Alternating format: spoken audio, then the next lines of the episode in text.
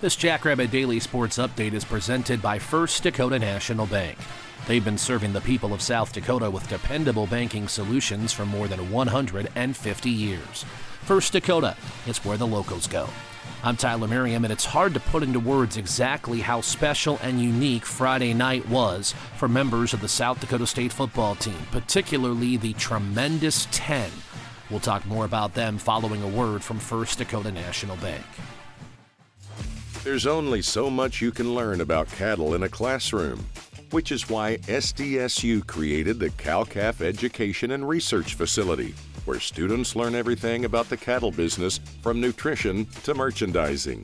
First Dakota succeeds when our ag clients succeed, and the Cow-Calf Education and Research Facility is breeding success every semester. This is Nate Franzine, President of Ag Banking at First Dakota. Every thriving operation, timeless institution, and game changing innovation, like the Cow Calf Education and Research Facility, was started somewhere by someone who had a dream and the passion to make it happen first. So, what will be your South Dakota first? Give a First Dakota Ag Banker a call today. Member FDIC. The college football landscape and all of college athletics is in a state of flux right now with the NIL situation, collectives, the transfer portal. And so the situation with that, on top of the pandemic, you have a unique group at South Dakota State in the football program. I call them the Tremendous 10. 10 individuals who arrived on campus in the fall of 2018, and they have stayed together for six years. Defensive end Cade Terveer, defensive tackle Ryan Van Morrow, tight end Zach Heins, linebacker Savion Williamson, offensive lineman Mason McCormick, offensive lineman Garrett Greenfield, defensive back Dyshawn Gales, wide receiver Jadon Janke, tight end fullback Mike Morgan, and wide receiver Jaxon Janke.